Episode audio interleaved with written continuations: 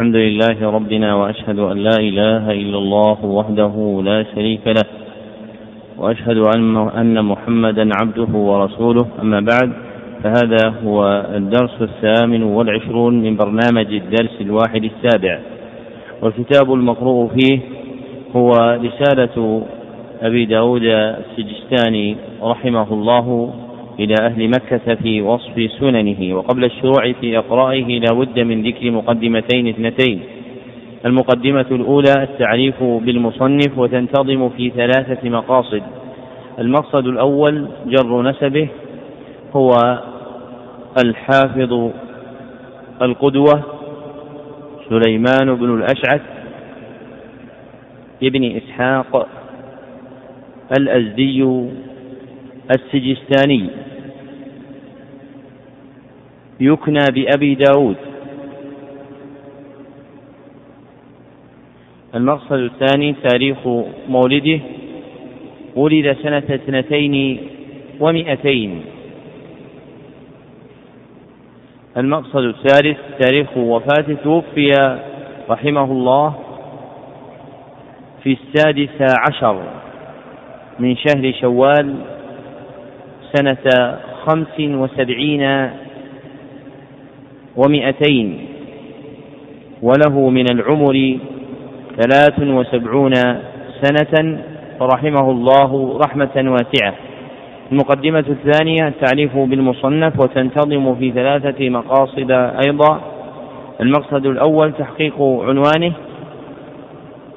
حفظت لنا إحدى النسخ الخطية العتيقة اسم هذه الرسالة تامة. فقد كتب على طرتها رسالة أبي داود السجستاني سليمان بن الأشعث في وصف تأليفه لكتاب السنن. المقصد الثاني بيان موضوعه موضوع هذه الرسالة إيضاح المصنف رحمه الله منهجه في تأليف السنن التي جمعها المشهورة باسم سنن أبي داود. المقصد الثالث توضيح منهجه هذه الرسالة اللطيفة سيقت في مسرد واحد. متتابعة الجمل غير مفصولة بتراجم أبواب تدل على مضمنها. وهو رحمه الله تعالى يسوق أصلا ويتبعه آخر. دون تقديم ما يميزه. لكن من عرف تآليف أهل الحديث أمكنه الوقوف على معاقد الجمل والقول في هذه الرسالة. نعم.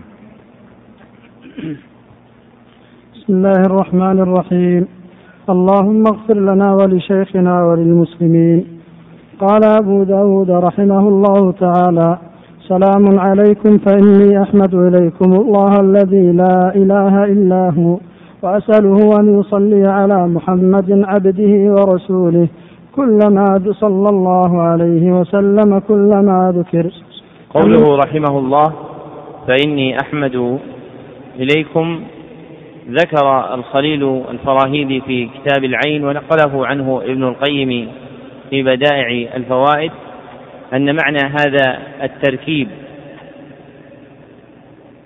الشائع في المراسلات فإني أحمد إليكم الله أي أحمد معكم الله. نعم. أما بعد عافانا الله وإياكم عافية لا مكروه معها ولا عقاب بعدها. فإنكم سألتم أن أذكر لكم الأحاديث التي في كتاب السنن أهي أصح ما عرفت في الباب ووقفت على جميع ما ذكرتم فاعلموا أنه كذلك كله إلا أن يكون قد روي من وجهين صحيحين فأحدهما أقوم فأحدهما أقوم إسنادا والآخر صاحبه أقدم في الحفظ فربما كتبت ذلك ولا أرى في كتابي من هذا عشرة أحاديث. ذكر المصنف رحمه الله تعالى في هذه الجملة أنه ينتخب من الأسانيد الصحاح فالوجه عند المحدثين يطلق ويراد به الإسناد فقوله قد روي من وجهين صحيحين أي روي الحديث بإسنادين صحيحين والأسانيد الصحيحة تتفاضل ومن تفاضلها ما ذكره المصنف ها هنا بقوله أحدهما أقوم إسنادا والآخر صاحبه أقدم في الحفظ فربما كتبت ذلك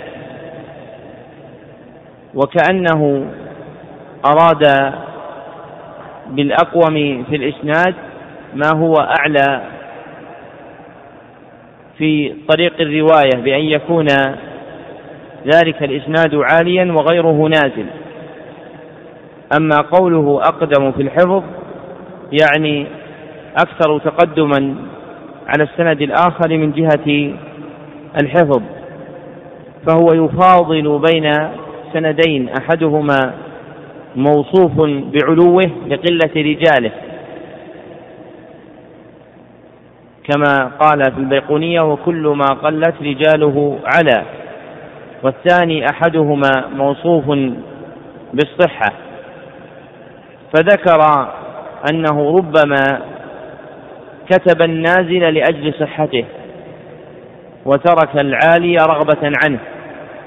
وإلا فالممدوح عند المحدثين جمع الأسانيد العالية. وإذا أعرضوا عن سند عال وأخذوا بثان فلا بد من أمر يحملهم على ذلك. ومما يحمل على ذلك تقدم رواته في الحفظ. والمقصود أن أبا داود رحمه الله تعالى ربما قدم إسنادا نازلا على عال عنده لصحة إسناد النازل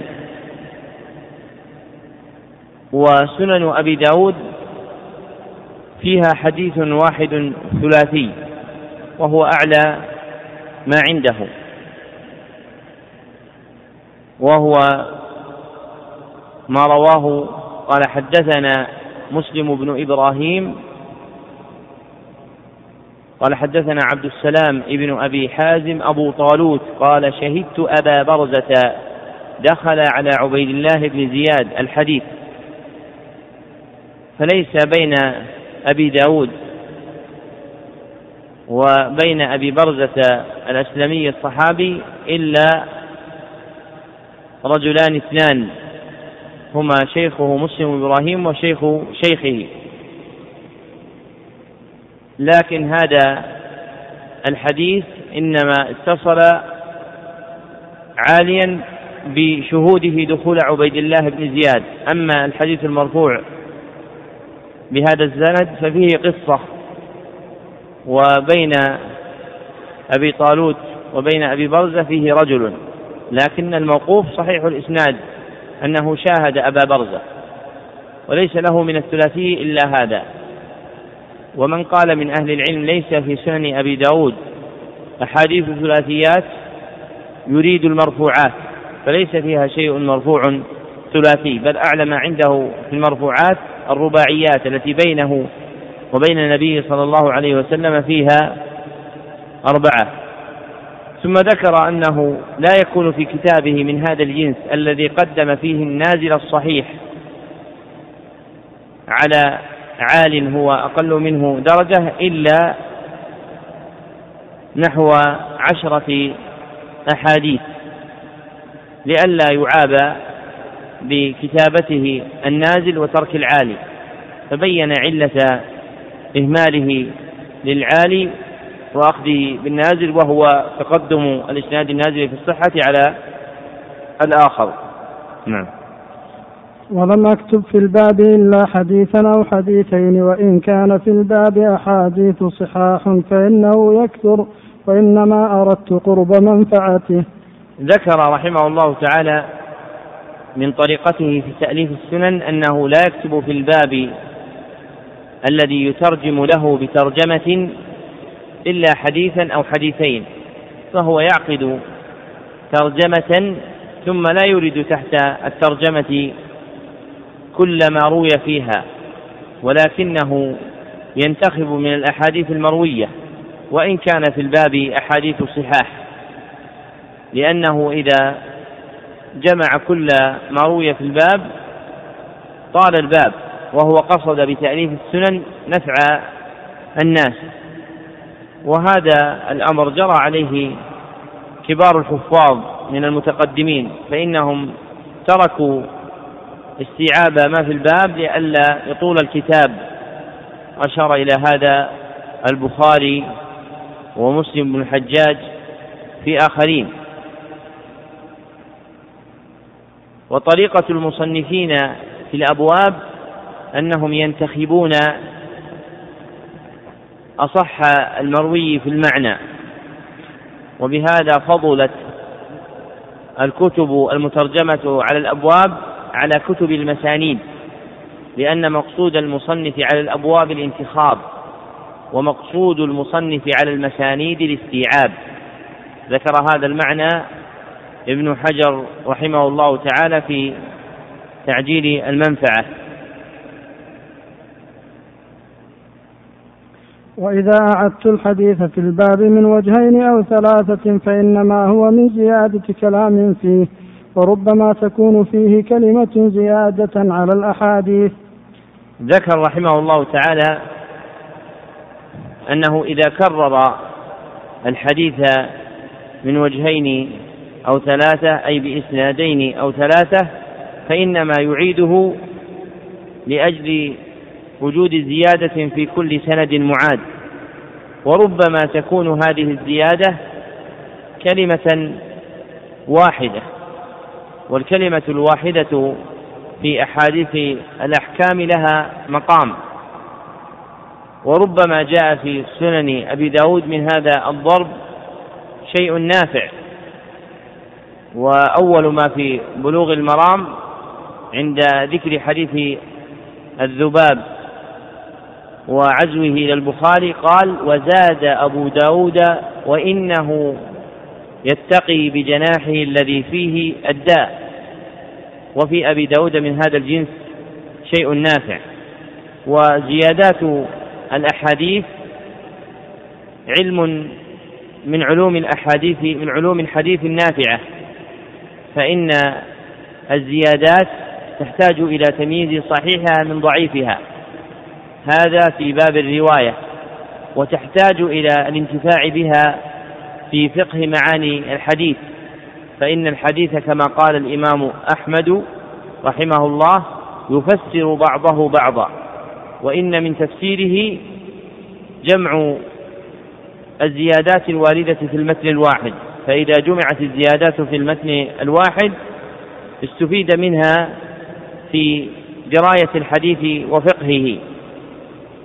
فمن الضرب الأول مثلا وهو أن يشتمل الحديث على زيادة ويستفاد في معرفة هذه الزيادة عند سبر إسنادها على ترتيب منزلتها أهي من صحيح الحديث أو من ضعيفه كثير من الزيادات التي وردت في كتب السنن على أحاديث الصحيحين. فإن من قواعد العلل أن الزيادة التي أعرض عنها صاحب الصحيح فهي في الغالب معلة. أشار إلى هذا المعنى أبو الفرج ابن رجب الحنبلي رحمه الله. فمثلا حديث لئن يقف المار بين يدي المصلي أربعين خير له. الحديث فقوله أربعين جاءت في الصحيح دون تقدير ووقعت زيادتها عند البزار بتقدير عاما أربعين عاما. فمن عرف هذه الزيادة درسها من جهة صحتها ووقف على أن هذه الزيادة ضعيفة لا تثبت. ومن فنون علم الحديث الزيادات الضعيفة في الأحاديث الصحيحة. وفي هذا النوع أحاديث كثيرة. ومما يتعلق بالدراية مثلا ما وقع في كتاب الحيل من صحيح البخاري في حديث إنما الأعمال بالنيات وفي أوله زيادة يا أيها الناس إنما الأعمال بالنيات. فهذه الزيادة فيها تحقيق وقوعه في الخطبة بالمناداة بقوله صلى الله عليه وسلم يا أيها الناس. نعم. فربما اختصرت الحديث الطويل لأني لو كتبته بطوله لم يعلم بعض من سمعه المراد منه ولا يفهم موضع الفقه منه فاختصرته لذلك. ذكر المصنف رحمه الله تعالى. ها هنا أن من مقاصده في تأليف كتاب السنن اختصار الحديث الطويل لأنه لو كتبه بطوله لم يعلم بعض من سمعه المراد منه ولم يطلع على موضع الفقه فيه فهو إنما أراد بتصنيف السنن على الأبواب أن تبنى فيها الأحكام على الأحاديث مستنبطة منها وإذا ساق الحديث بطوله ربما خفي على الناظر فيه موضع الشاهد منه فيضطره ذلك إلى اختصار الحديث الطويل. وهذه الجادة هي الجادة المسلوكة في كتب السنن ولهذا تجد في الصحيحين أحاديث طوال كثيرة ولا تجد في السنن إلا أحاديث يسيرة رويت تامة لأن هذا يخالف مقصود مصنف السنن. وأهل الحديث رحمهم الله تعالى يشيرون إلى اختصار الحديث تارة بإلحاق كلمة مختصر. بآخر الحديث فهم يوردون الحديث ثم يقولون مختصر. والأصل أن هذه الكلمة عندهم موضوعة للدلالة على هذا المقصد.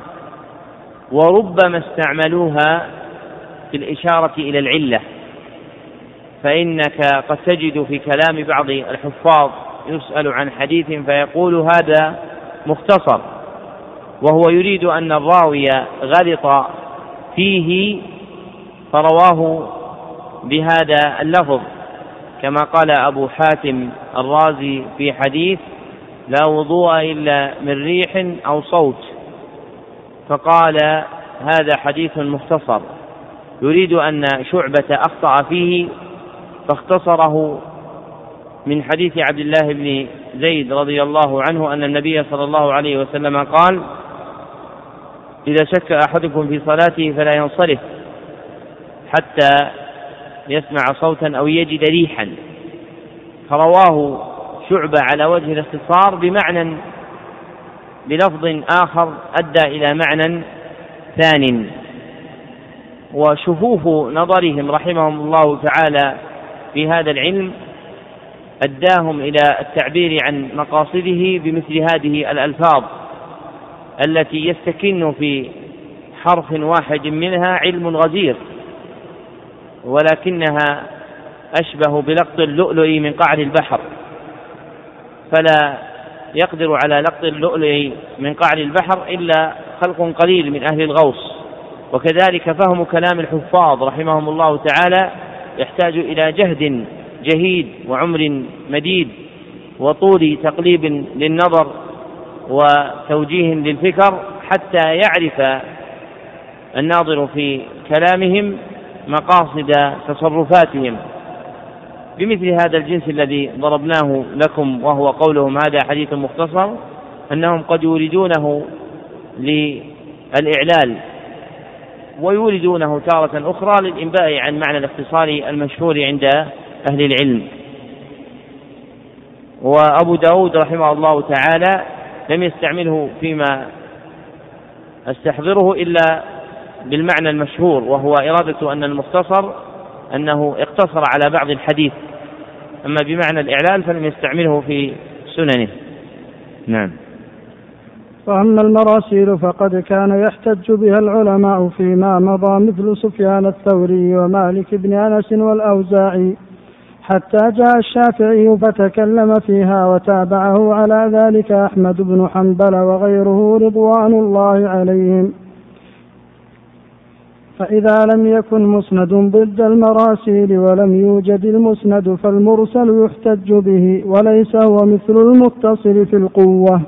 ذكر المصنف رحمه الله تعالى هنا مسألة الاحتجاج بالمراسيل فذكر رحمه الله أن الأحاديث المرسلة عند أهل العلم كان يحتج بها العلماء فيما مضى مثل سفيان الثوري ومالك بن أنس والأوزاعي حتى جاء الشافعي فتكلم فيها.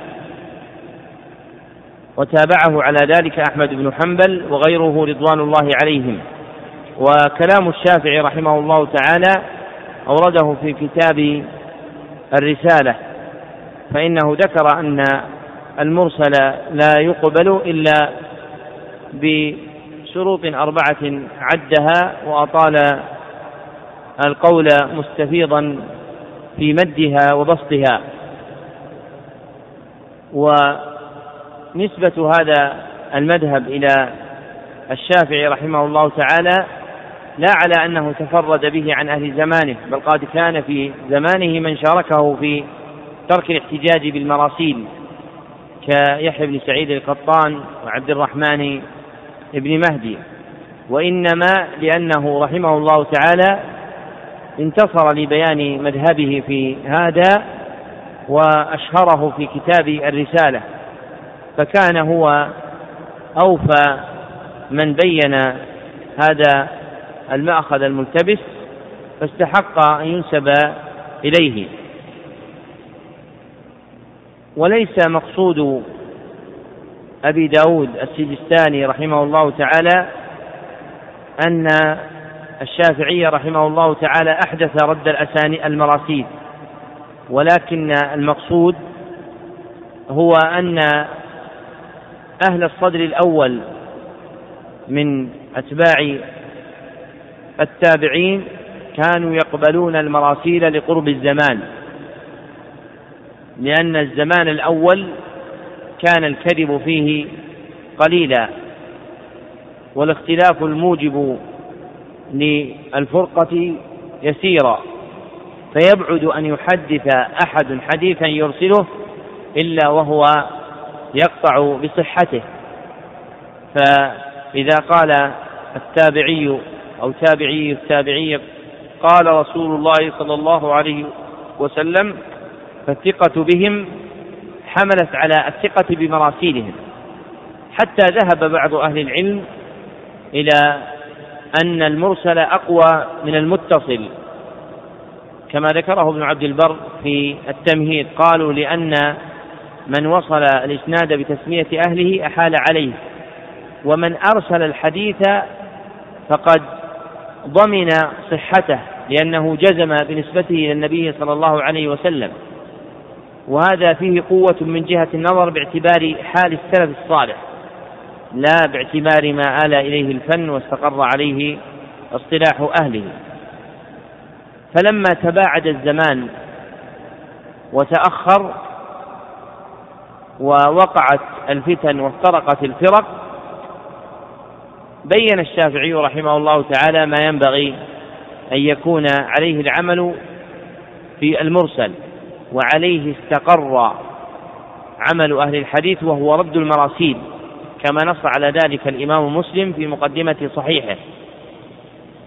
وبه يعلم أن القولين ليس بينهما اضطراب بل هو تغير بحسب تغير الحال.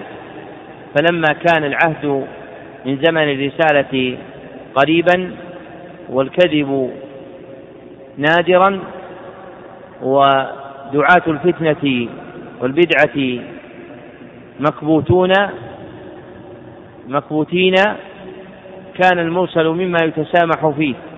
ولما وقع الكذب وفشى وتأخر الزمان استقرت طريقة أهل الحديث على عدم قبول المراسيل إلا أنهم مع ذهابهم إلى تضعيف المراسيل يرون أن الباب الذي ليس فيه مسند فالمرسل أولى من الرأي. ولهذا يريدون المرسل في الأبواب التي لا يكون فيها حديث مسند ويحتجون به ويقولون مرسل الحديث أحب إلينا من الرأي وعلى هذا جرى عمل أكابرهم وصاروا يحتجون به لا على وجه تثبيت الحجة به في نسبته إلى النبي صلى الله عليه وسلم ولكن لأنه أقوى ما في الباب كباب الخطبتين في العيد فهم يرون أن الأخذ بمرسل سعيد بن المسيب وفيه ذكر الخطبتين أولى من الرأي بجعلها خطبة واحدة. ثم ذكر قاعدة من قواعدهم التي تتعلق بالمرسل فقال وإذا لم يكن وإذا لم يكن مسند ضد المراسيل ولم يوجد المسند فالمرسل يحتج به. أي إذا لم يكن هناك حديث مسند يخالف المرسل ولم يوجد المسند احتج بالمرسل في هذا الباب. فالاحتجاج بالمرسل عندهم في الأبواب التي ذكروه فيها مشروط بشرطين. أحدهما أن لا يوجد في هذا الباب حديث مسند. وثانيهما أن لا يكون هذا المسند مخالفا للأحاديث الصحيحة الواردة عن النبي صلى الله عليه وسلم. ثم ذكر أن المرسل ليس هو مثل المتصل في القوة. وذلك أن المرسل فيه جهل بمن أسقط منه أوجب رده. أما المتصل فإن كل راو أخذه عمن فوقه فيكون المتصل أقوى من المرسل إذا كان رواة كل منهما ثقات. نعم. وليس في كتاب السنن الذي صنفته عن رجل متروك الحديث شيء. ذكرها هنا أن كتاب السنن الذي صنفه بريء من الرواية عن من وصف بأنه متروك الحديث ومتروك الحديث عند أهل العلم مرتبة مجعولة لمن كان شديد الضعف. فإذا قالوا فلان متروك الحديث فهم يريدون به شديد الضعف. فذكر رحمه الله أن كتابه لا يشتمل على رواية راو من هذا الجنس. والمقصود هو في تقدير اجتهاده في جرح الرواة وتعديلهم. فلا يعترض عليه بوجود راو وصفه غيره من الحفاظ بأنه متروك. فإن ذلك الحافظ الذي رضي في الراوي وصفه بمتروك الحديث لم يرضه أبو, أبو داود رحمه الله تعالى ولم يره متروك الحديث. فمن صنف من المعاصرين في هذه المسألة وكتب فيها بإثبات أن سنن أبي داود تشتمل على رواة متروكي الحديث لا يصح أبدا وإنما يصح لو وجد في كلام أبي داود وصفا لراو بأنه متروك الحديث ثم أخرج له في السنن أما أن يأتي بكلام أحمد وأبي زرعة وأبي حاتم الرازيين في الرواة بأن هذا متروك ثم يسلطه على رواة سنن أبي داود هذا لا يمكن لأن هذا هو اجتهادهم وذاك هو اجتهاده. نعم. وإذا كان فيه حديث منكر بينت أنه منكر وليس على نحوه في الباب غيره. ذكر المصنف رحمه الله تعالى من مذهبه في تأليف السنن أنه يبين ما كان في كتابه من الحديث المنكر. والحديث المنكر في عرف الحفاظ الأول هو الحديث الذي يشتمل على النكرة ولا يلزم أن يكون راويه ضعيفا خالف الثقات بل إذا اشتمل على نكرة وهي روايته على وجه مستغرب يستنكره أهل المعرفة فإنهم يصفون الحديث بهذا فربما وصفوا حديث الثقة بذلك. فتجد حديثا مرويا بسند رجاله ثقات يقولون فيه هذا حديث منكر للإشارة إلى أنه روي على وجه فيه نكرة كما ذهب بعض الحفاظ إلى أن حديث عيسى بن يونس عن هشام بن عروة عن أبيه عن عائشة أن النبي صلى الله عليه وسلم كان يقبل الهدية ويثيب عليها حديث منكر. فإنهم استنكروا رواية عيسى بن يونس عن هشام بن عروة وغيرهم من الحفاظ لم يستنكرها وأدخلها في الصحيح كصاحبي الصحيح لكن من الحفاظ من استنكر هذا. ولهذا كانوا يستبعدون على الرأوي أن يروي حديثا لا يكون عند غيره فيقولون لفلان من أين له هذه الأحاديث؟ وربما استنكروا في لفظ التحديث كما استنكر الإمام أحمد أحاديث المبارك من فضالة عن الحسن البصري قال غيره لا يذكر التحديث يعني بين الحسن وبين الصحابة. وكما قال مسلم بن الحجاج في صحيحه وعلامة المنكر في حديث الرجل أن يعمد إلى راو كثير الحديث والرواة فيأتي عنه بما ليس عنده. فيأتي بعض الرواة ويروي حديثا عن إمام في الرواية. له أصحاب كثر ثم لا يكون هذا الحديث مرويا عنده. فهذا يستنكر كحديث علي بن مسعدة الباهلي عن قتادة عن أنس رضي الله عنه أن النبي صلى الله عليه وسلم قال كل بني آدم خطاء وخير الخطائين التوابون. فقتادة ابن دعامة البصري أبو الخطاب السدوسي كثير الحديث والصحيحان مملوءان بحديثه وله أصحاب أئمة كثر كهشام الدستوائي وسعيد بن أبي عروبة ثم يأتي راو صدوق سيء الحفظ ويروي هذا الحديث ولا يكون عنده فمثل هذا يستنكر. كما لو جاء رجل آفاقي فذكر أنه حضر درسا للشيخ ابن باز رحمه الله وذكر فيه قولا لما عرض على أصحاب الشيخ استنكروه. فمثل هذا نظير الحديث المنكر أن يعمد راو لا يحتمل مجيئه بهذا الحديث عن إمام من أئمة الرواية ولا يذكر مثله أصحابه الملازمون له.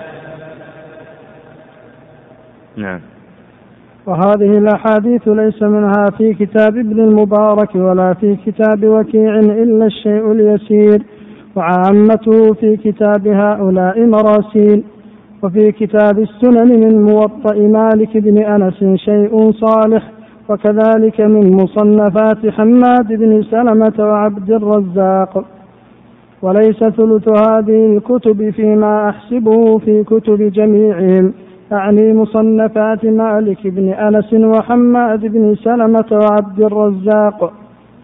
ذكر المصنف رحمه الله تعالى فضيلة كتابه هذا بأنه اشتمل على جمهور الأحاديث المحتاج إليها في أبواب الأحكام مسندة. فإن غالب الكتب التي تقدمته إنما هي أحاديث مراسيل كما في كتاب ابن المبارك وكتاب وكيع. وفي كتاب السنن من موطأ مالك بن أنس شيء صالح. يعني في كتاب الموطأ شيء طيب من الأحاديث المسندة وفيه مراسيل وبلاغات. وكذلك مصنفات حماد بن سلمة وعبد الرزاق أكثر ما فيها الموقوفات والمراسيل. ففضيلة سنن أبي داود على هذه الكتب التي تقدمته أنه قصد إلى جمع الأحاديث المرفوعة في أبواب الأحكام. ثم بين أنه ليس ثلث هذه الكتب فيما أحسبه في كتب جميعهم.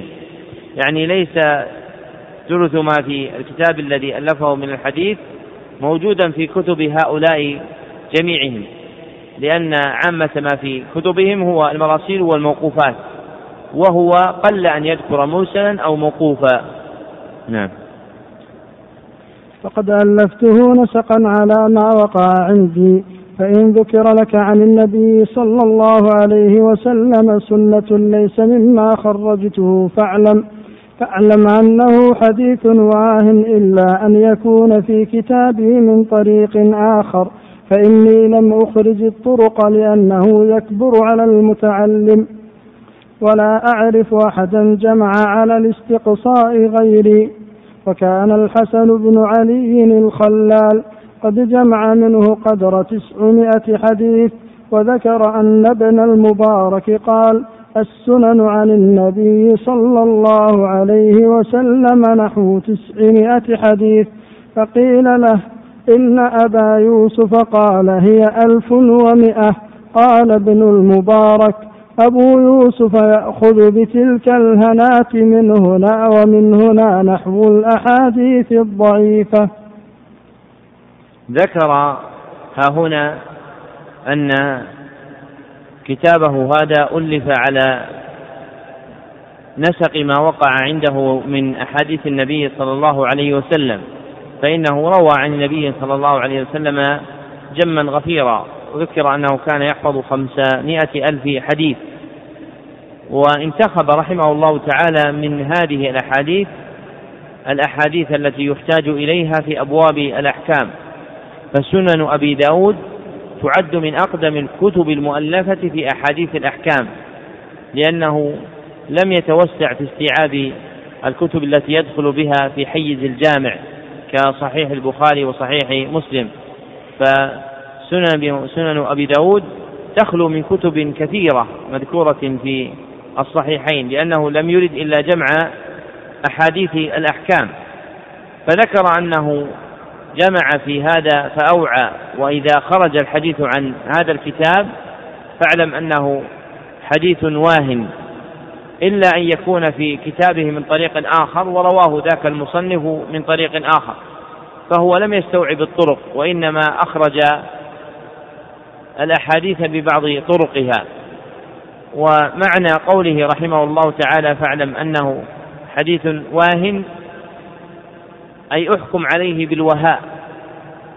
وهذه الكلمة ليس فيها نظر كما علق المعلق فإنه لا يريد كل حديث لم يذكر في سننه ولكنه أراد كل باب يورد في أحاديث الأحكام ثم لم يذكره هو ولم يذكر له حديثا. وهذا معنى قول غيره رحمهم الله تعالى فإنهم يريدون أن الأبواب الثابتة في الدين فقد رووا فيها ما يبينها. أما أن يروى في نفس الباب أحاديث أخرى فإن أبا داود لا يقول بهذا أبدا. فمثلا لما خرج أبو داود أحاديثا في أبواب الخلاء أورد في كل باب حديثا أو حديثين. وهو يورد في كتاب مسائل أحمد أحاديث في بعض الأبواب التي في السنن لم يذكرها وهو يرى صحتها. لكنه يريد حديثا يثبت به باب مستقل في أبواب الأحكام. هذا مراده رحمه الله تعالى. وهذا معنى ما ذكره جماعة من أهل العلم كابن رجب أن الأحاديث التي تخرج عن الأصول الستة لا تكاد تصح. مرادهم في أبواب الدين التي يحتاج إليها لا في الحديث كله ففي المسند وغيره أحاديث في أخبار الأنبياء وتفسير القرآن والرقائق ليس شيء منها في الكتب الستة فهذه لا تثبت بها أبواب مستقلة من الدين ففي كتب الستة غنية عن ما سواها. ثم ذكر رحمه الله تعالى أنه لا يعرف أحدا جمع عن استقصاء غيري يعني كما جمع هو فإنه أورد جما غفيرا من الأحاديث يعد ألوفا كما سيأتي. واجتهد جماعة قبله في هذا فالحسن بن علي الخلال جمع في أحاديث الأحكام تسعمائة حديث وابن المبارك لما قيل له لما ذكرها قال السنن عن النبي صلى الله عليه وسلم نحو تسعمائة حديث يريد بذلك السنن المروية في إيش؟ في في إيش؟ حديث الأحكام. ما يجي واحد يعلق ويقول الأحاديث أكثر من هذا. فإن ابن المبارك روى الآلاف من الأحاديث رحمه الله لكن مراده في أحاديث الأحكام. فقيل له إن أبا يوسف قال هي ألف ومئة فقال ابن المبارك أبو يوسف يعني الأنصاري صاحب أبي حنيفة يأخذ بتلك الهنات من هنا ومن هنا نحو الأحاديث الضعيفة. يعني أن أبا يوسف زاد المئتين وهي أحاديث ضعاف. فيحمل كلام ابن المبارك على الأحاديث الصحيحة بالأحكام أن عدتها تسعمائة حديث. وهذا فيه قوة. فإنك إذا رأيت بلوغ المرام الذي هو من أجمع كتب الأحكام ثم خلصته من الأحاديث الضعيفة صارت قريبا من هذا العدد.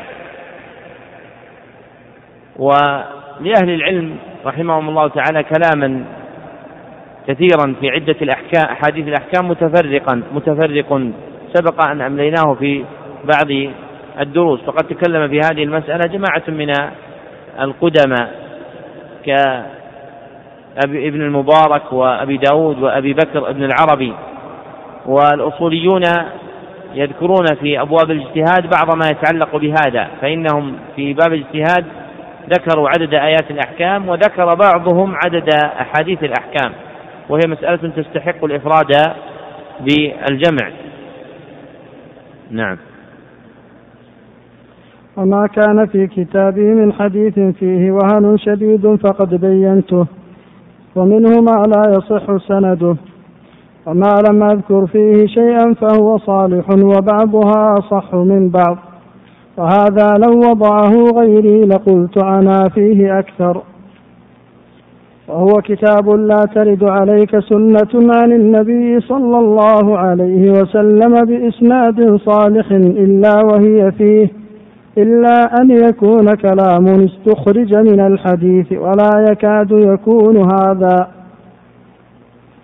ولا أعلم شيئا بعد القرآن. ألزم للناس ألزم للناس أن يتعلموه من هذا الكتاب. ولا يضر رجلا ألا يكتب من العلم بعدما يكتب هذه الكتب شيئا. وإذا نظر فيه وتدبره وتفهمه حينئذ يعلم مقداره. وأما هذه المسائل مسائل الثوري ومالك والشافعي فهذه الأحاديث أصولها.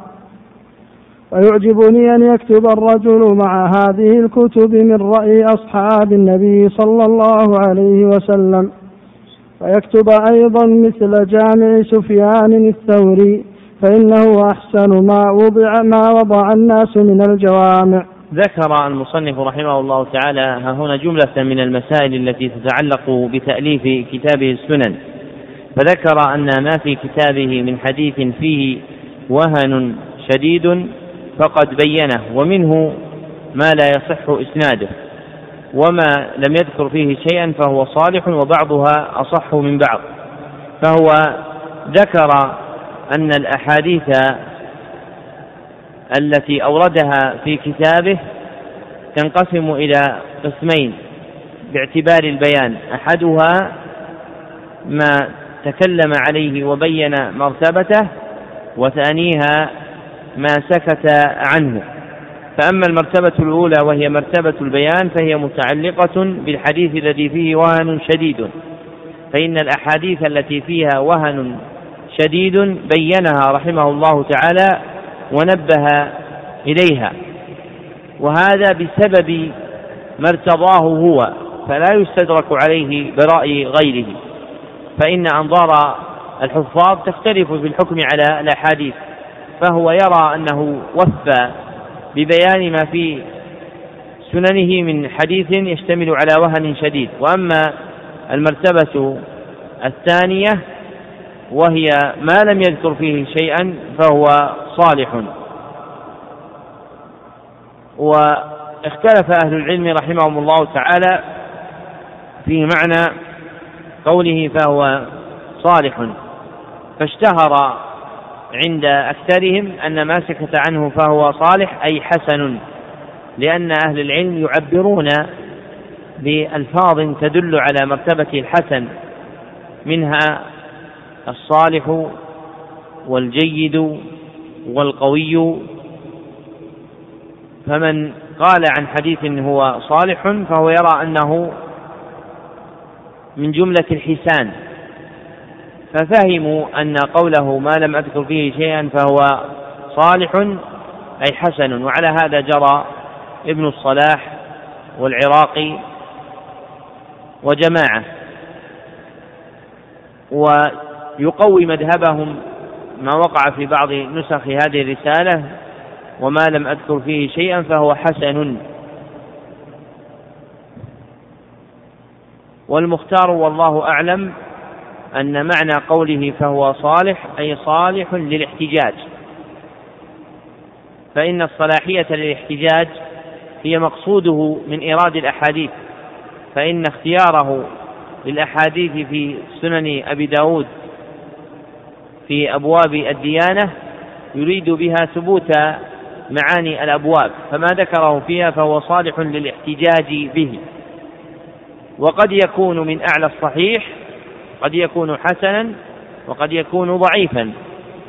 فسكت عن أحاديث على شرط الشيخين وأخرجها الشيخان.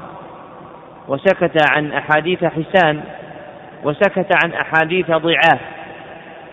وهي وإن اختلفت مرتبة الحكم عليها لكن تجمعها دائرة الصلاحية للاحتجاج بها في هذا الباب. فقد يورد بابا ليس فيه إلا حديث ضعيف.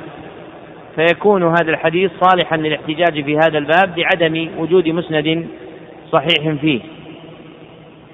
ثم نبه رحمه الله تعالى إلى أمر يتعلق بالمرتبة الأولى وأمر يتعلق بالمرتبة الثانية.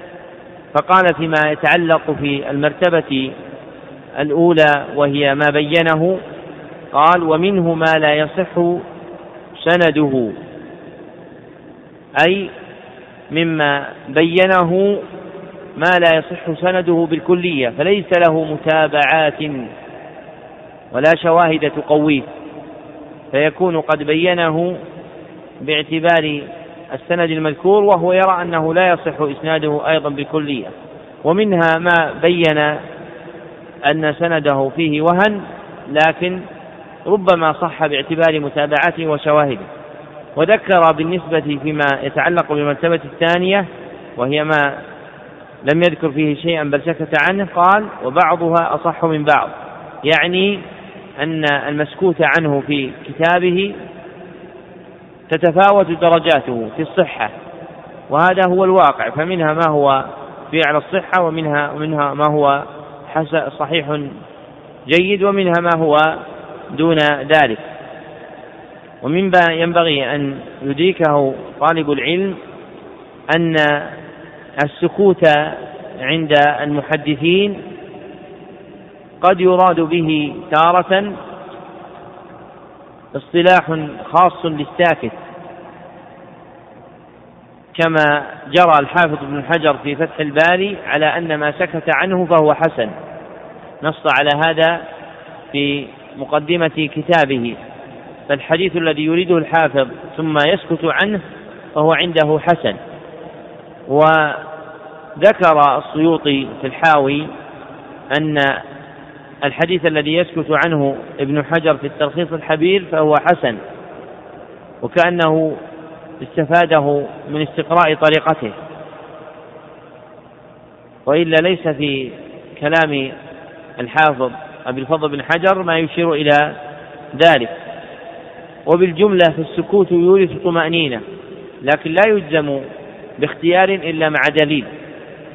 فإذا وجدنا حافظا سكت على حديث فهذا يورث القلب طمأنينة وسكونا إليه لكن لا نقول إنه حسنه إلا إذا وجد تصريحه بأن سكوته يؤدي هذا المقصود. ثم ذكر منزلة كتابه أنه لو وضعه غيره لقال فيه أكثر يعني لم تدحه. وذكر من فضيلته أنه كتاب لا ترد عليك سنة عن النبي صلى الله عليه وسلم بإسناد صالح إلا وهي فيه. وهذا يبين صحة ما ذكرت لك آنفا من أنه يقصد جمل الأبواب لا تفاصيل المرويات. فهو يقصد أن الأبواب المهمة من الدين قد اشتمل عليها هذا الكتاب المتين. قال إلا أن يكون كلام استخرج من الحديث ولا يكاد يكون هذا. أي إلا أن يكون كلاما استنبط استنباطا من الأحاديث. وليس هو المتبادر من ظاهرها وهذا مما يتفضل به الناس. فقد يستدل عالم من العلماء على سنة متعلقة بالأحكام من حديث خفي على غيره على غيره الاستدلال به. هذا هو الذي سلم أبو داود بإمكان وجوده وإن كان قال ولا يكاد يكون هذا. ثم ذكر أنه لا يعلم شيئا بعد القرآن ألزم للناس أن يتعلموه من هذا الكتاب وهو لا يريد بهذا بالنظر إلى نفسه وإنما يريد بالنظر إلى المروي فيه فإن المروي فيه هو جمل وأصول أحاديث الأحكام. ثم قال ولا يضر رجلا أن لا يكتب من العلم بعدما يكتب هذه الكتب شيئا أي لوفائها بمقاصد أحاديث الأحكام وإذا نظر فيه وتدبره وتفهمه حينئذ يعلم مقداره. أي إذا أمعن النظر في الكتاب وتفهم طريقة تصنيفه عرف مقدار هذا الكتاب. وهو من أجل السنن التي تفيد الفقيه. ولهذا فإن كل كتاب من كتب السنن له فضيلة في منفعته. فسنن أبي داود أنفع في الفقه وسنن الترمذي أنفع في علم الحديث من جهة معرفة الرواة ومراتب الأحاديث. وسنن النساء أنفع في الحديث من جهة معرفة العلل.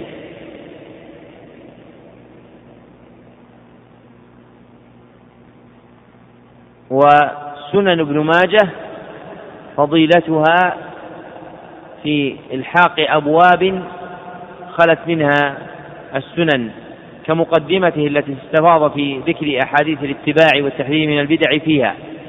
ففضيلته تأتي في تكميل فهم السنة بعد السنن الأربع وكان من أهل الحديث بعد الصحيحين من يدرس سنن أبي داود لمن أراد الفقه ويدرس سنن الترمذي لمن أراد معرفة مراتب الحديث وأسماء الرواة. ثم ذكر بعد ذلك صلة كتابه بكتب المسائل المروية عن الثوري ومالك والشافعي فذكر أن هذه الأحاديث هي أصول تلك المسائل. وذكر أن مما يحمد أن يكتب الرجل مع هذه الكتب من رأي أصحاب النبي صلى الله عليه وسلم أي آثار الصحابة. وهذا شيء قد أهمل بأخره فنجد الحث على حفظ أحاديث الأحكام ولا نجد عناية بآثار أصحاب النبي عليه الصلاة والسلام مع الافتقار إلى كثير من هذه الآثار في أبواب من الدين. فمثلا دخول المسجد باليمين والخروج منه باليسار لا نعلم فيه شيئا يعتمد عليه. وحديث أنس عند الحاكم من السنة أن يدخل الرجل المسجد بيمينه إلى آخره حديث ضعيف الإسناد. وإنما أوثق شيء في الباب ما علقه البخاري قال كان ابن عمر إذا دخل المسجد دخل قدم يمينه وإذا خرج وإذا كان إذا دخل دخل بيمينه وإذا خرج خرج بيساره. فلا محيص عن حفظ مثل هذا الأثر. ولهذا فإن من معرة تجريد الكتب التي تسمى بالمختصرات التي جرد بها أصول الكتب الستة ثم شرع حفظها مجردة من عيبها ومعرتها اطراح الآثار مع أن الآثار يفتقر إليها في كثير من أبواب الديانة. وقد جمع أحد المعاصرين كتابا حسنا على فوت فيه لكنه يحتاجه طالب العلم ليدمن النظر فيه ليعرف الآثار. وهو كتاب ما صح من آثار النبي صلى الله عليه وسلم لزكريا الباكستاني. أظن أن اسمه هكذا. في ثلاثة أجزاء. هذا كتاب نافع. ينبغي أن يصطحبه طالب العلم وأن يقرأ فيه كثيرا لما فيه من الآثار الواردة عن الصحابة مع العناية ببيان درجاتها حسب وسع الجامع. ثم قال أيضا ويكتب أيضا مثل جامع سفيان الثوري فإنه أحسن ما وضع الناس من الجوامع يعني لاشتماله على الأحاديث والآثار كثرة الآثار فيه. وكتاب جامع سفيان ممن قطع خبره من دهور متطاولة. فأكثر المصنفات التي صنفت قديما كجامع ابن جريج وجامع حماء مصنف حماد بن سلمة وجامع سفيان الثوري قد ذهبت. وإذا رأيت ما عد في كتب علي بن المديني مما ألفه ثم لا يوجد اليوم منها إلا كتابين أو ثلاثة رأيت قدر ما فات من العلم. وعلم هذه الأمة منه ما قبر مع الرجال لما ماتوا ومنه ما ضاع بضياع الكتب. فضاعت كتب كثيرة إما بإهمال أهلها أو بالعواد التي عدت على الأمة كما في غزو المغول لبغداد وما فعلوه في الكتب التي ألقوها في نهر دجلة. والتهمها النهر إلا شيئا يسيرا استنقذه من استنقذه من بقي من المسلمين. وقد رأيت في إحدى خزائن الكتب مجلدا من زاد المسير بخط الحافظ أبي الفرج بن الجوزي مؤلفه قد تأثر بماء نهر دجلة وكتب عليه أنه مما استخرج من نهر دجلة. هذا الذي بقي وهو نزر يسير وما غمر شيء كثير. نعم. والأحاديث التي وضعتها في كتاب السنن أكثرها مشاهير. وهي عند كل من كتب شيئا من الحديث. هذا هذا الكتاب في الهند. وبغداد وهذا الآن المجلد في الهند. هذا سبب ضياع الكتب أنها انتشرت في الأمة بسبب العوادي التي عدت عليها.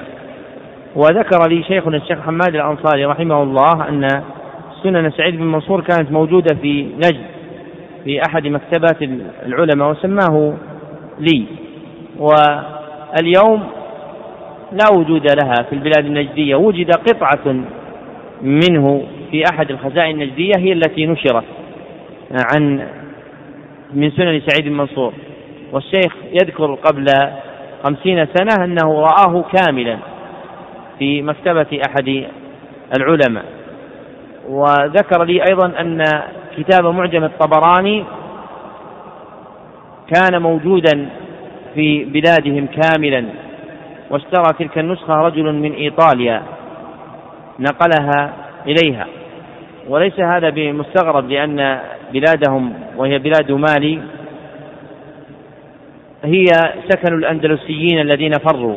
فإن الأندلسيين الذين فروا أوغلوا في الدخول في أفريقيا حتى سكنوا ما يسمى بالصحراء العربية الكبرى. ولذلك يوجد في هذه المنطقة من المخطوطات ما لم ينتبه الناس إليه إلى اليوم. فتلك المنطقة هي من أغنى مناطق العالم لأن الأسر العلمية الأندلسية توارثت هذه الكتب وهي باقية فيها. وهناك أحد المراكز الموجود في تنبكتو اسمه مركز أحمد بابا وهو في وسط الصحراء فيه عشرين ألف مخطوطة.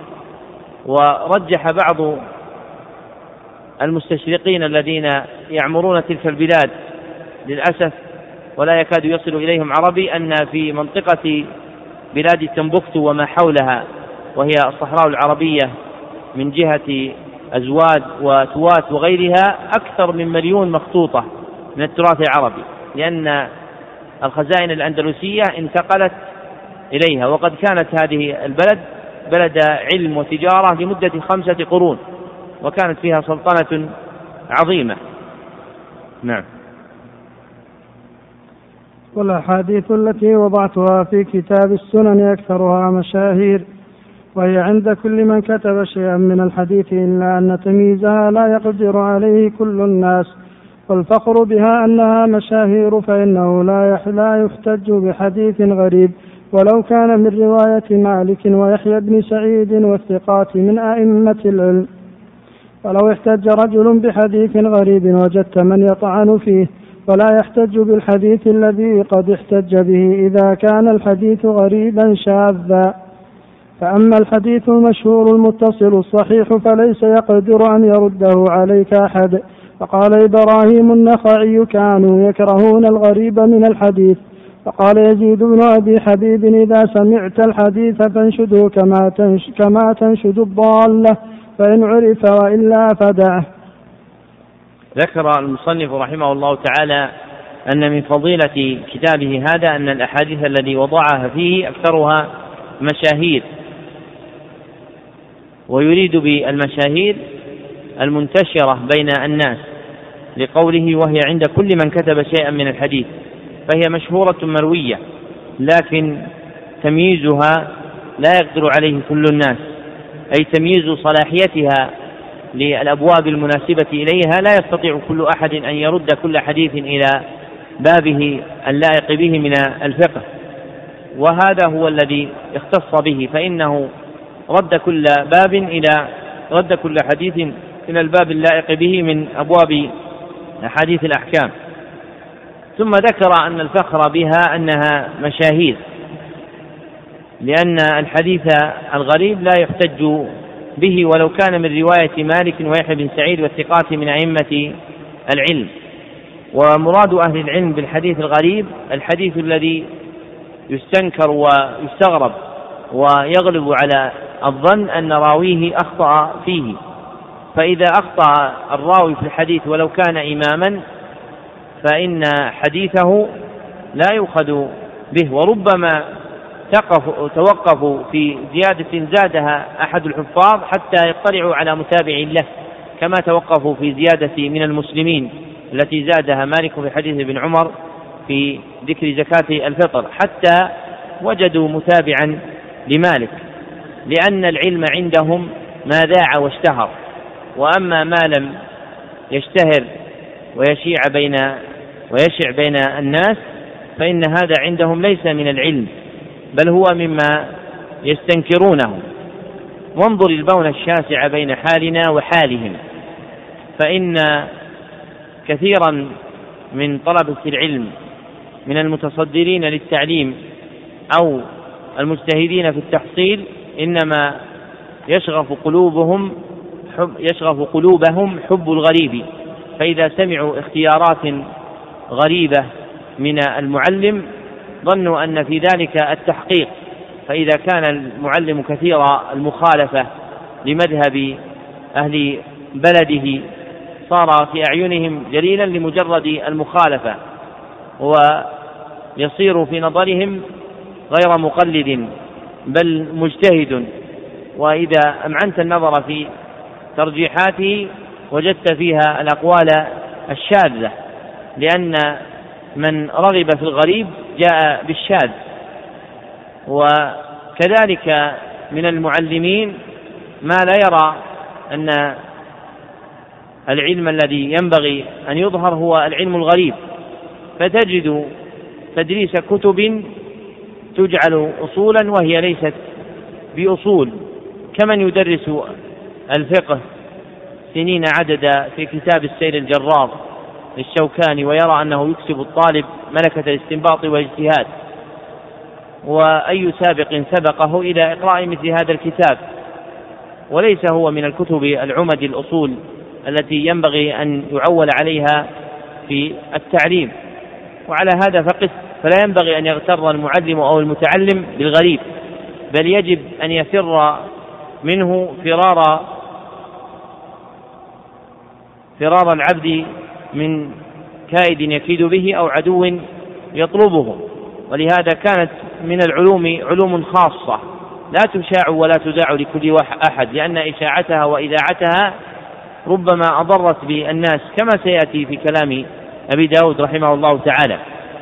ثم ذكر بعد ذلك أنه لو احتج رجل بحديث غريب وجدت من يطعن فيه ولا يحتج بالحديث الذي قد احتج به إذا كان الحديث غريبا شاذا. أي أن الاحتجاج بالأحاديث الغريبة يوجب الطعن فيها مما تقل به قيمة الكتاب الجامع لها. فأما الحديث المشهور المتصل الصحيح فليس يقدر أن يرده عليك أحد. وبهذا اختصت أحاديث الصحيحين لأنها مشهورة متصلة صحيحة فلا يمكن ردها. ومن تكلم في أحاديث الصحيحين التي تلقت تلقيت بالقبول فلا يكاد يسلم من طعن في دينه وإيمانه. ولهذا تجد أن أكثر المتكلمين على أحاديث الصحيحين الذين يرون أن في الصحيحين أحاديث ضعاف أن هؤلاء عامتهم ممن غمز في دينه إما ببدعة أو فسق أو كفر فيتجرؤون على هذه الأحاديث. وأما من امتلأ قلبه بالإيمان فإنه لا يقدر على الطعن فيها حتى ولو كان من أهل البدع. فأبو سعد السمان من رؤوس المعتزلة يقول من لم يقرأ كتاب البخاري لم يتغرغر بحلاوة الإيمان. هذا مع ما كان عليه هو من منزلة في علوم المعتزلة ومعلوم أن المعتزلة أهل عقل وليسوا أهل نقل. ثم يصف البخاري بهذا الوصف. ثم نقل عن السلف رحمهم الله تعالى هذا الأصل الذي يصدق ما ذكر فقال قال إبراهيم كانوا يكرهون الغريب من الحديث وقال يزيد بن أبي حبيب إذا سمعت الحديث فانشده كما تنشد الضالة فإن عرف وإلا فدعه. يعني أن العلم الذي يحتاج إليه وينتفع به هو العلم المشهور الصحيح. وعلى هذا في الحديث قس في علمك الذي تحتاج إليه.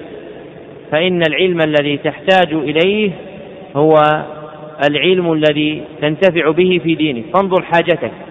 فإذا كنت تحتاج إلى تفهم أحكام الفقه فادرس الفقه. وإذا كنت تحتاج إلى معرفة العقائد فادرس العقائد. وإذا كنت تحتاج إلى معرفة التفسير فادرس التفسير. ولا تتطلع إلى دراسة علوم لست في حاجة إليها الآن وأنت محجوب عنها بما هو أنفع لك. فلا ينبغي للطالب مثلا أن يدرس النحو والأصول ومصطلح الحديث وهو لم يدرس مقدمات الديانة في الفقه والاعتقاد وأحاديث النبي صلى الله عليه وسلم فإن العلم تقصد به العبادة وهذه مهمات العبادة العظيمة.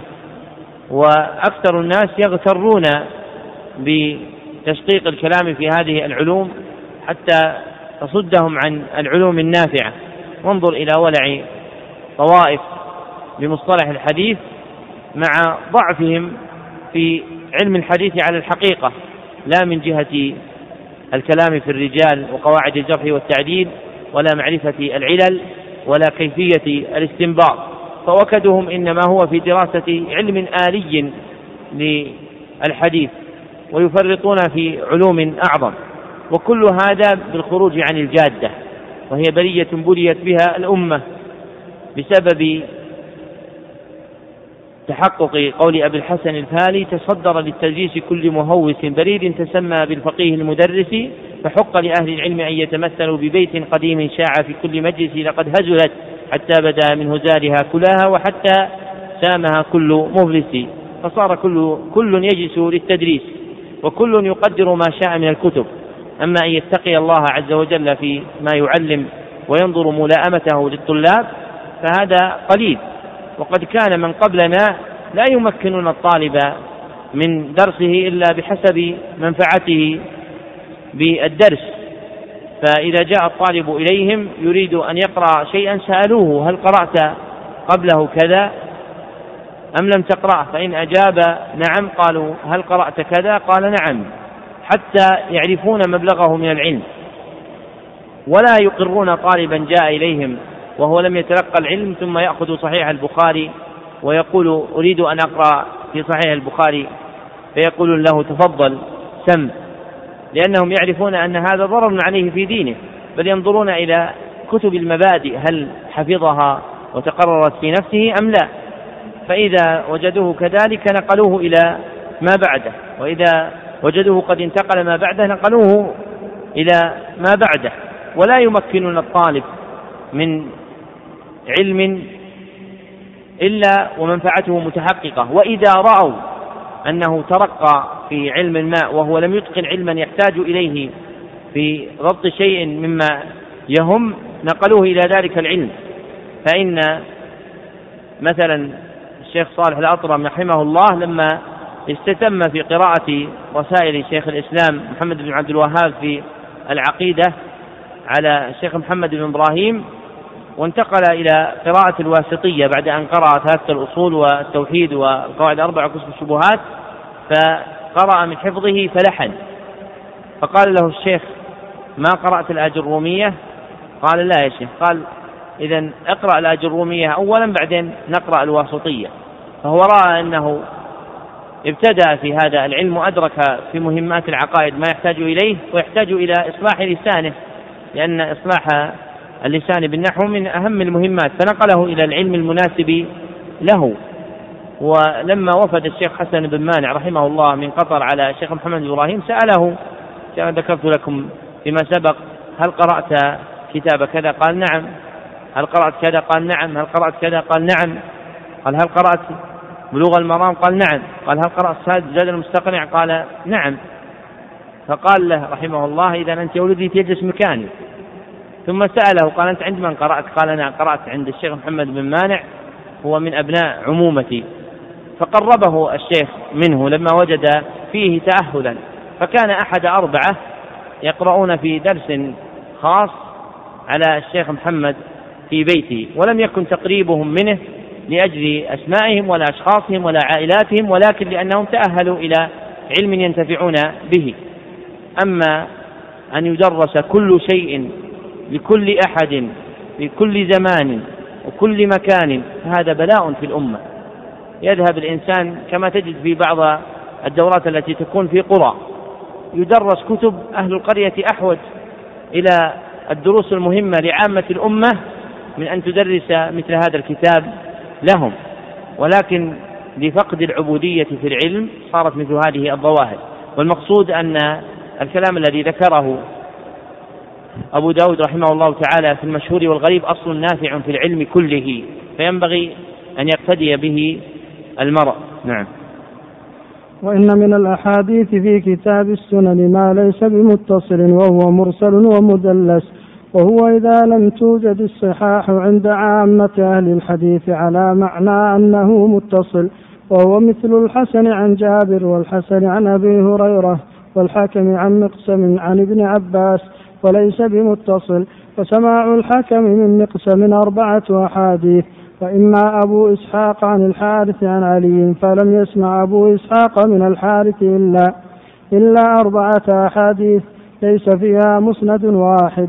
وأما ما في كتاب السنن من هذا النحو فقليل ولعل ليس للحارث الأعور في كتاب السنن إلا حديث واحد فإنما كتبته بأخرة. وربما كان في الحديث ما تثبت صحة الحديث منه. إذا كان يخفى ذلك علي. فربما تركت الحديث إذا لم أفقه. وربما كتبته وبينته. وربما لم أقف عليه. وربما أتوقف عن مثل هذا. لأنه ضرر على العامة أن يكشف لهم كل ما كان من هذا الباب فيما مضى من عيوب الحديث. لأن علم العامة يقصر عن مثل هذا. ذكر المصنف رحمه الله تعالى هنا من جملة أصوله في تأليف كتابه أن من الأحاديث في كتابه السنن ما ليس بمتصل وهو مرسل ومدلس. والمرسل عند المحدثين قد يطلقونه على ما هو أعم من المعنى الذي استقر عليه. فإنهم قد يطلقون المرسل يريدون به كل حديث في إسناده سقط سواء كان السقط في أوله أو في آخره أو في أثنائه أو كان سقط رجل واحد أو سقط رجلين.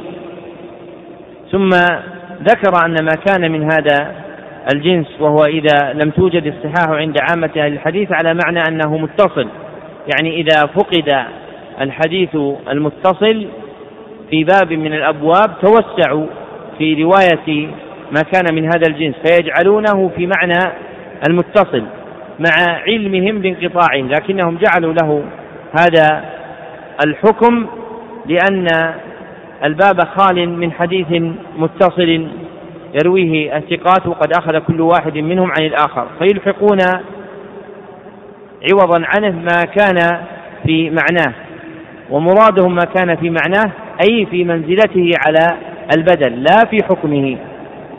فما في حكم المتصل معنى آخر لكن ما في معنى المتصل يريد به رحمه الله تعالى ما خلا الباب من مسند متصل فيوردون فيه ما هو في معناه. أي ما يكون دالا على الترجمة التي ترجم بها لعدم وجود حديث متصل. أما ما هو في حكم المتصل فهذا فن آخر.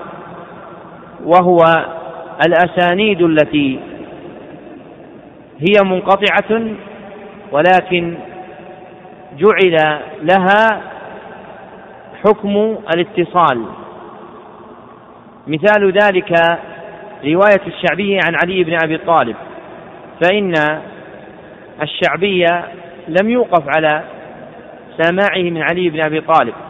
وأدخل البخاري حديث الشعبي عن علي بن أبي طالب في صحيحه لأن الشعبي لم يأخذ من حديث علي إلا ما رواه ثقات أصحابه فهو بمنزلة المتصل عندهم وكرواية أبي عبيدة بن عبد الله بن مسعود عن أبيه فإن أبا عبيدة لم يسمع من أبيه إلا شيئا قليلا في موته. وأما الأحاديث الكثار التي رواها عن أبيه فإنه لم يسمع. ومع ذلك صححها أهل الحديث كعلي بن المديني ويعقوب بن شيبة والنسائي رحمهم الله تعالى. وأدخلوها في جملة المسند. وكرواية سعيد بن المسيب عن عمر بن الخطاب فإن سعيد بن المسيب لم نقف على إسناد فيه قال سمعت عمر. لكن كما قال الإمام أحمد إذا لم يصح سعيد عن عمر فماذا يصح؟ فإن سعيد من الجلالة والمقام الأعلى في الديانة مع إمكان الإدراك لعمر ما يحمل العارف بالحديث أن يجعل هذا في حكم المتصل. في أسانيد أخرى عندهم. فإذا رأيت شيئا من الأسانيد المنقطعة فلا تبادر إلى تضعيفه إلا أن تتيقن أنه ليس عندهم في حكم المتصل. فإنهم ربما ثبتوا رواية من هذا الجنس وأكثروا بها كما أكثر البخاري في تعليق نسخة علي بن أبي طلحة عن ابن عباس مع أن عليا لم يسمع من ابن عباس. بل قال أحمد في مصر نسخة يرحل إليها معاوية بن صالح عن علي بن أبي طلحة عن ابن عباس مع علمهم رحمهم الله بانقطاعها لكن جعلوا لها حكم المتصل لأن عليا أخذ عن ثقات أصحاب ابن عباس كمجاهد بن جبر. فيكون الأصل فيها القبول إلا أن يتبين تعليلها بوجه آخر. ومثل قول إبراهيم النخعي في رواية عن ابن مسعود قال إذا قلت قال ابن مسعود فهو عن غير واحد من أصحابه وإذا قلت عن فلان فهو الذي سميت لك. فيستفاد منه أن رواية إبراهيم عن ابن مسعود هي بروايته عن جماعة من أصحاب ابن مسعود وإن كان في ذلك بحث لكن المقصود الإرشاد إلى التفريق بين قولهم هذا في معنى المتصل وقولهم هذا في حكم المتصل فمرادهم في معنى المتصل أن الباب خلا من حديث المتصل الإسناد فأخرجوا فيه ما كان منقطعا أو برواية المدلس مدلس. وأما ما هو في حكم المتصل أي ما جعلوه متصلا حكما وإن لم يكن كذلك حقيقة. ثم ذكر رحمه الله تعالى أمثلة على ذلك. ثم قال وأما أبو إسحاق عن الحارث عن علي فلم يسمع أبو إسحاق من الحارث إلا أربعة أحاديث ليس فيها مسند واحد. وأما ما في السنن كتاب السنن من هذا النحو فقليل أي من هذا الضرب الذي هو في معنى المتصل فهو قليل الوجود. ولذلك كل جملة من جمل هذا الكتاب تصلح أن تكون بحثا مفردا. فلو أراد أحد أن يجمع ما في معنى المتصل الذي اختاره أبو داود وجد أحاديث كثيرة. ثم قالوا لعل ليس للحارث في كتاب السنن إلا حديث واحد فإنما كتبته بآخره. فأشار أن ما كان برواية الحارث بن الأعور فهو حديث واحد من هذا الجنس لأن الحارث بن الأعور اختلف فيه العلماء اختلافا كثيرا. فمنهم من عده ثقة ومنهم من عده كذابا. حتى أوجب أن بعض النقاد يتوقف فيه كما توقف فيه الذهبي في موضع وقال أنا أستخير الله تعالى في الحارث الأعور. فلذلك تجافاه بعض المحدثين ممن يخرج عن هذا الضرب كأبي داود والنسائي رحمهم الله. وللحارث الأعور في سنن أبي داود حديثان اثنان. أحدهما في كتاب الزكاة والثاني في آخر الكتاب. نعم.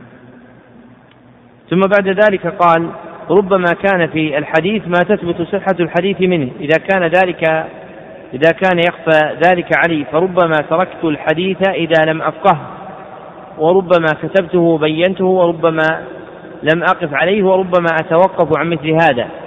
يعني ربما يرد في بعض الأسانيد ما يجعل الناظر يتردد في ثبوت صحتها فربما ظهر له فأدخله في الصحاح وربما ترك الحديث إذا لم يفقه وجهه ولم يتبين له هل هو سالم من الإعلال أو يتطرق إليه احتمال العلة.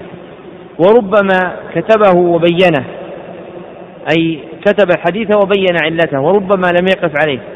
وربما توقف عن مثل هذا فهو يشير بهذا إلى أنه لم يعتن بإبراز العلل في كتابه. هذا مقصود هذه الجملة. وإنما طوى رحمه الله تعالى علم العلل لأنه أراد نفع عامة الناس وعلم العلل ضرره على العامة أن يكشف لهم كل ما كان من هذا الباب فيما مضى من عيوب الحديث لأن علم أكثر الناس يقصر عن مثل هذا. فعلم العلل علم دقيق حتى شبهوه رحمهم الله تعالى بالكهانة وقالوا ربما قيل للرجل هذا حديث منكر ولا يدرى من أين جاء. فتجد بعض الحفاظ يتوقف في قبول الحديث ولا يقبله لكنه لا يستطيع أن يعبر بعبارة تفصح عن وجه الإعلان لكنه لا يقبل مثل هذا السند فيرده وهذا علم دقيق لا تحتمله العقول. ولذلك فهو من العلوم التي لا تنبغي إشاعتها. وفي إقراء كتب العلل في عامة الدروس تقوية لنفوس الطلبة على الجراءة على هذا الفن الذي هو من أغمض علومهم كما قال ابن كثير رحمه الله. فإذا درست كتب العلل لكل أحد أورث الجراءة في النفوس وصار كل يتكلم بتعليل الأحاديث بما شاء كما ذكرت لكم بعض الأمثلة. وأقبح من هذا جراءتهم على تعليل المتون. فتجد أحدهم يتكلم في تعليل المتون وهو لا آلة له في فهم الكتاب والسنة ولا في معرفة علوم الآلة. كما ذكرت لكم أن أحدا استنكر قول بكر بن عبد الله المزني ما سبقهم أبو بكر بكثرة صلاة ولا صيام ولكن بشيء وقر في القلب. فقال هذا القول منكر لأنه مخالف لما ثبت في الصحيح أن النبي صلى الله عليه وسلم قال من أصبح اليوم منكم صائما قال أبو بكر أنا حتى عدد خصالا من خصال الخير كلها يقول فيها أبو بكر أنا قال فهذا يدل على أن أبا بكر سبقهم بصلاة وصيام ولم يرد بكر بن عبد الله هذا المعنى ولكنه أراد صرف ولكنه أراد توجيه أنظارهم إلى المعنى الأعظم فهو لا يقول إن أبا بكر سبق لم يسبق بصلاة والصيام ولكن يقول إن أعظم شيء سبق به أبو بكر هو ما وقر في القلب. هذا هو الذي تقتضيه صناعة البيان اللغوي. ولهم في ذلك أمثلة. ومنشأها من الجراءة على نشر هذا الفن عند كل أحد.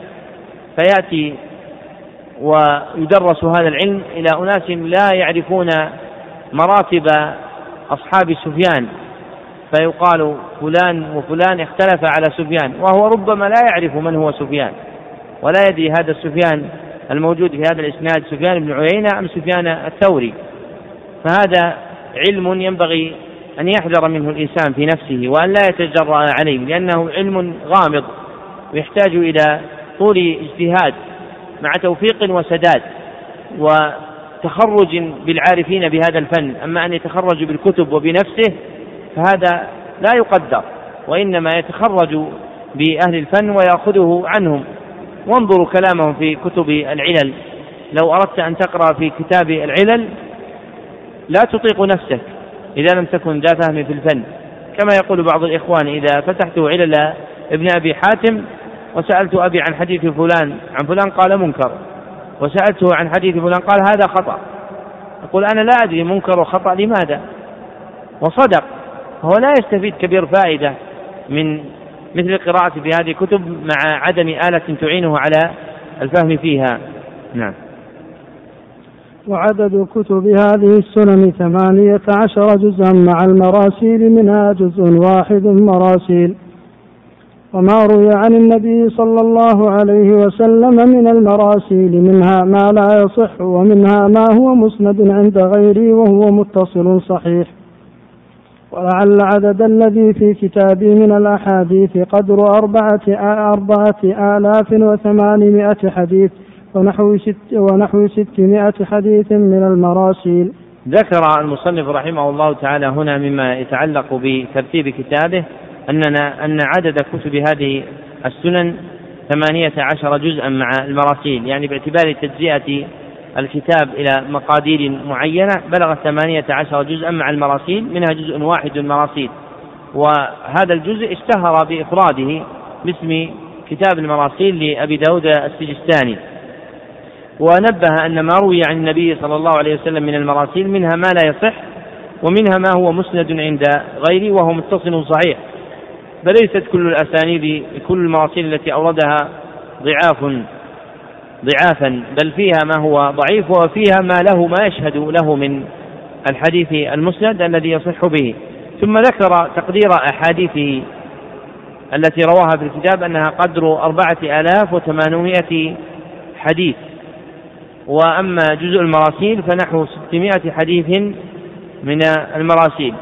وهذا عد قريب من العد الذي عد به اليوم وإن كان عد العادين اليوم لا يثق به لأن هذه النسخ التي بأيدي الناس عد أحاديثها الكتبيون ولم يعد أحاديثها العلماء. فلأجل ذلك تجد نسخة تنتهي إلى خمسة آلاف ونسخة تزيد قليلا ونسخة تزيد يسيرا لعدم وضوح المنهج في العد. فمنهم من يعد الحديث إذا كررت أسانيده يعده حديثا واحدا. ومنهم من ينتقل نظره في العد ثم بعد ذلك يكتب علامة برقم النفس بالرقم نفسه فيكتب مثلا ثمانية عشر ثم يكتب ثمانية عشر وعليها نجمة لأنه فاته في الطبعة الأولى للكتاب للعرضة الأولى للكتاب أن يرقمه برقم خاص. فلما تنبه في التصحيح صار لا يمكن لأنه سيغير الترقيم كله. فجعل هذه العلامة. والوثوق بعد المؤلفين أولى من الوثوق بعد غيرهم. نعم. فمن أحب أن يميز هذه الأحاديث مع الألفاظ فربما يجيء حديث من طريق وهو عند العامة من طريق الأئمة الذين هم مشهورون. غير أنه ربما طلبت اللفظة التي تكون لها معان كثيرة. وممن عرفت نقل من جميع هذه الكتب فربما يجيء الإسناد فيعلم من حديث غيره أنه غير متصل ولا يتبينه السامع إلا بأن يعلم الأحاديث وتكون إلا إلا بأن يعلم الأحاديث وتكون له بها معرفة فيقف عليه. مثل ما يروى عن ابن جريج قال أخبرت عن الزهري ويرويه البرساني. عن ابن جريج عن الزهري فالذي يسمع يظن أنه متصل. ولا يصح بتة فإنما تركناه لذلك. هذا لأن أصل الحديث غير متصل ولا يصح وهو حديث معلول ومثل هذا كثير. والذي لا يعلم يقول قد ترك حديثا صحيحا من هذا وجاء بحديث معلول. نبه المصنف رحمه الله تعالى في هذه الجملة إلى طريقته في اختيار الأحاديث مما يتعلق بالمتن والسند. فذكر أنه اجتهد في المتون في تطلب الألفاظ التي تكون لها معان كثيرة. فإذا روي الحديث في باب بألفاظ متعددة اختار الرواية التامة منها أو التي تشتمل على لفظ أدل على المقصود في أبواب الأحكام. فينتقي من تلك الأحاديث ويقدم ما يصلح في متنه للمناسبة مع ترجمة الباب.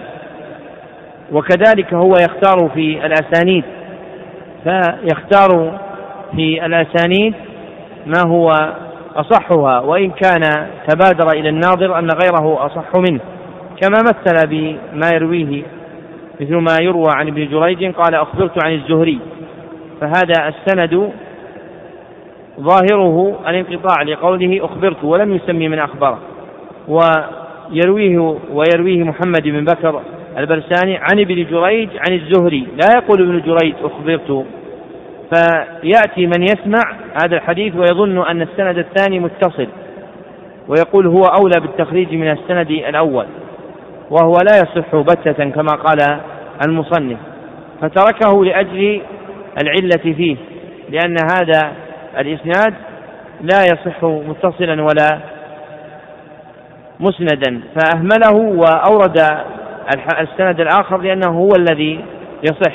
فالذي لا يعلم يقول قد ترك حديثا صحيحا. الذي يرى ظاهر رواية محمد بن بكر عن ابن جريج عن الزهري يقول هذه أصح لأن الرواية الثانية قال ابن جريج أخبرت عن الزهري. والذي يعرف يميز أن هذه الرواية مطرحة وأنها غلط وأن المحفوظ هو أخبرت كما مر معنا في جواب الحافظ بن حجر عن أحاديث ظاهرها الصحة ولكن مع الفحص عنها يتبين إعلالها فمن يأتي ويرى هذه الأسانيد في ظاهره يقول هذه صحيحة وإذا رأى الأسانيد التي تبين العلة قال هذه غلط ويتركها.